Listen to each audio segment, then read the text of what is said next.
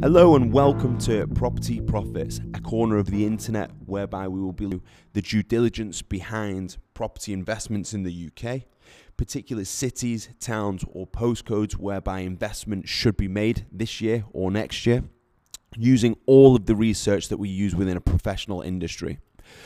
I work with IFAs, private wealth firms, as well as individuals like, and wanted to create an area whereby whether you're in your car, on a flight, you can easily get reference to information which will help you both have a safe investment and also get an advantage within the market.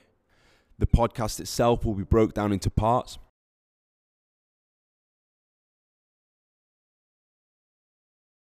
Also, we will go through due diligence and steps. So, why certain parts of an investment are important, why certain documents are important before you buy into a property, what we look for within the industry before we sign off a development, for instance. We will also pick up, as mentioned before, particular cities or towns, infrastructure changes which can increase the value of your property and be a really good investment.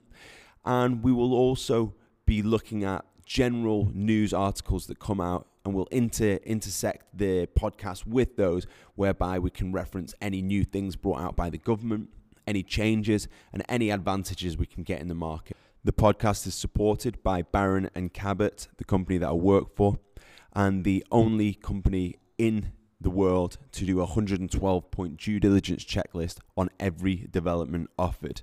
They are in the UK, Portugal, and Germany for investments, as well as having some one off properties elsewhere in the world. You can contact them on www.barroncabot.com. This podcast will also be available on YouTube eventually, um, Spotify, and Apple Music. The next episode, we will go into some of the learning behind property investments. I hope you enjoy.